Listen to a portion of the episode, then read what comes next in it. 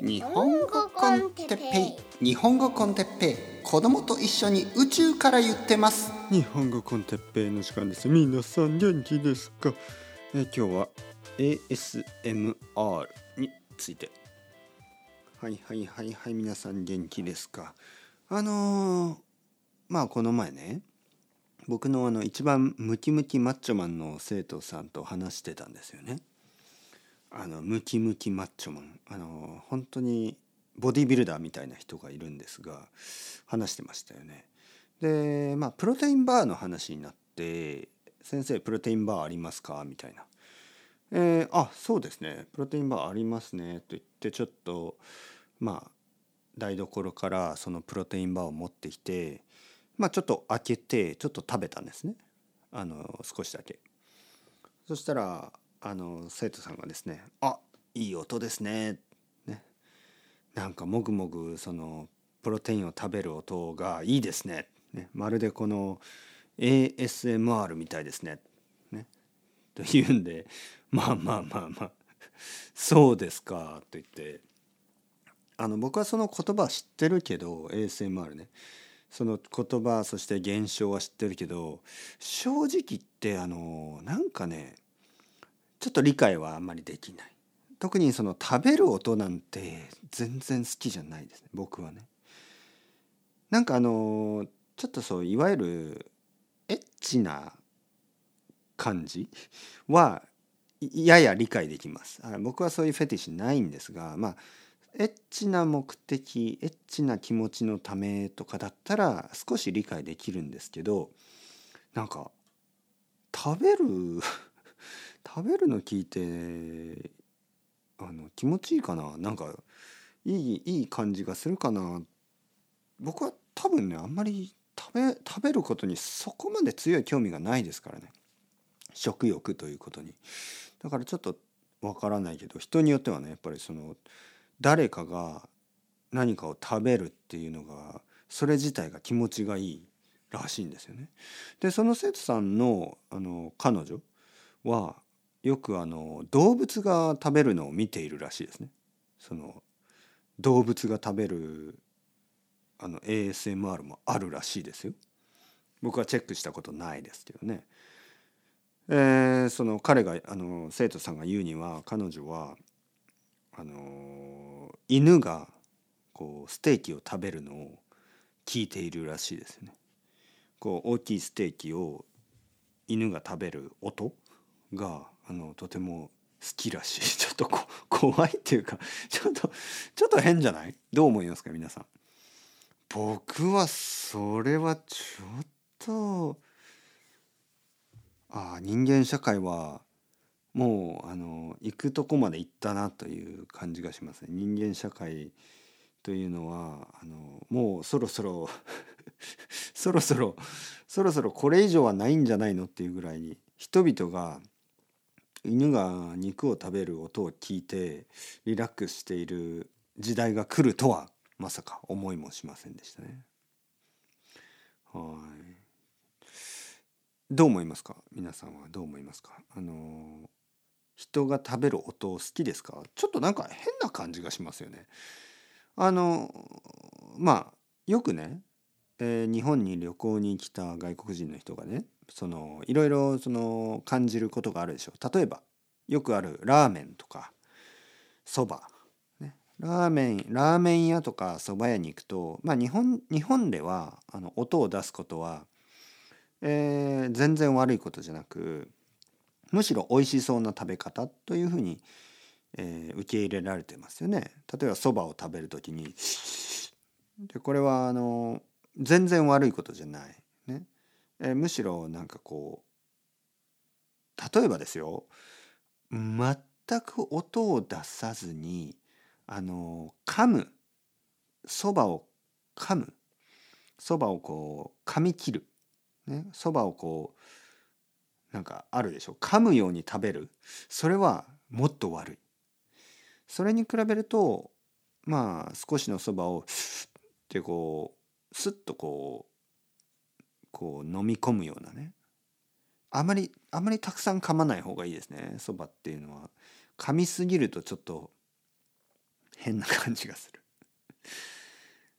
やっぱりパスタの食べ方とそばの食べ方は全然違うんですよね。そばはパスタほど硬くないしね。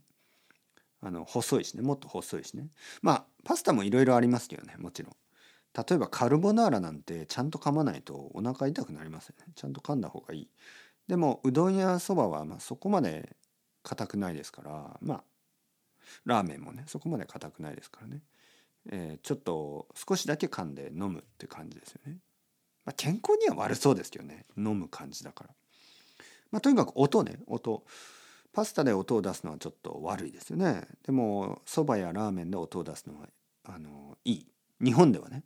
でも他の国の人にとってやっぱりその他の国っていうか例えばまあ例えばヨーロッパ的なマナーで言えば音を食べる音を出すっていうのはなんかすごく悪いことのように、えー、捉えられてますよね。まあ日本でもそのそこまでよくはないんですけど、まあ、例えば味噌汁を飲む時の音とかちょっと吸ったりすするというすすったりまあこういう音は悪いけどでもその味噌汁をすすったりそばをすすったり、えーまあ、結構食べる音はヨーロッパに比べればあのもっとまあリラックスしてると思いますね。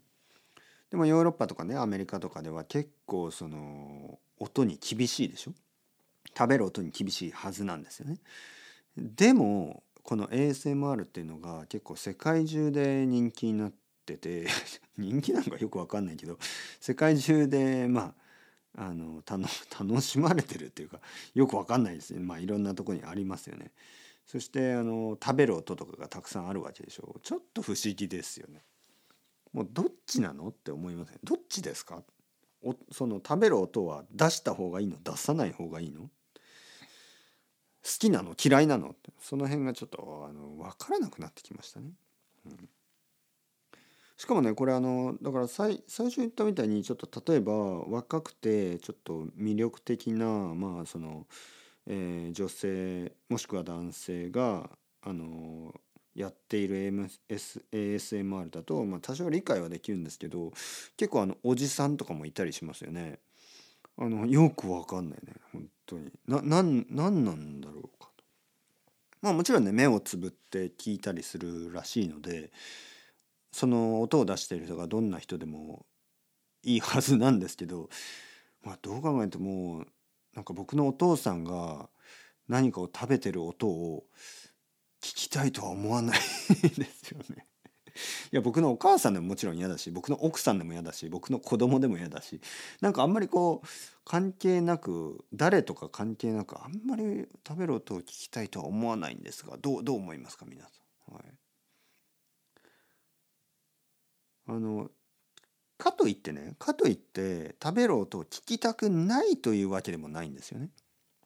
はい、そこまであの気にしない自然なことだからね例えば誰かと一緒に食事に行く食べる時に音が出ますよね。普通のね普通のレベルの音が出るでしょ。それは自然なことだからそんなに気にしなくていいと思います。もう少しリラックスしてね、えー、飲む時の音食べる時の音人間が人間というか動物全ての動物が、まあ、食べる時にやっぱり噛むからね。噛むから音が出るでしょ。それはある程度仕方がないですよね。はい、そこをあんまり気にしすぎると変ですよね。話す時の音もありますよね。僕が今話してる時にこうこう息を吸ったりとかあのうんこう鼻の音とかやっぱり鼻とか口の音がしますよね。多少は仕方がないでしょでそれを完全になくす、まあ、ノイズキャンセリングしたりするとちょっと不自然になっちゃいますよね。自然に話す時にやっぱり音が出るでしょ？まあ一応そのポップガードこの一応ポップガードっていうのかな？あのこれつけてますけどまあ本当は別になくてもいいんですけどまあまあ一応ね一応ポッドキャスターだからね。僕はプロフェッショナルポッドキャスターですから一応まあ少しは気にしてるけどなんかこう例えばラジオとかのプロのねなんか例えば BBC のポッドキャストとか聞くとちょっと不自然ですよね音が。良すぎる、全くノイズがないみたいな。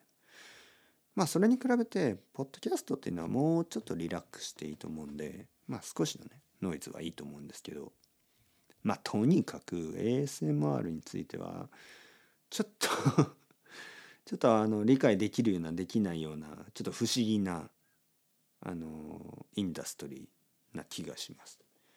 まああの声の仕事ね声とか音ですね音の仕事音のことですからまあポッドキャストもまあ同じそのフィールドだけどちょっとなんかこう目的がよくわからないなと思いますね。皆さんはもちろん日本語を勉強してるわけですからもしあの30分時間があったら日本語のポッドキャストを30分聞いてください。もし5分時間があったら5分日本語のポッドキャストを聞いてください。くれぐれも30分あの犬がステーキを食べる音を聞いたりあの5分あの鳥が 鳥鳥じゃなくてもいいけど、まあ、何でもいいですあの動物とか人間とか何かが何かを食べる誰かが何かを食べる音をあの聞くよりは少なくともあの言語学習に使った方がいいと思うんですがどうでしょう？人によっていろいろ違いますけど時間の使い方は。まあまあまあ。というわけでそろそろ時間ですね。チャオチャオ。 Hasta luego またねまたね。またね。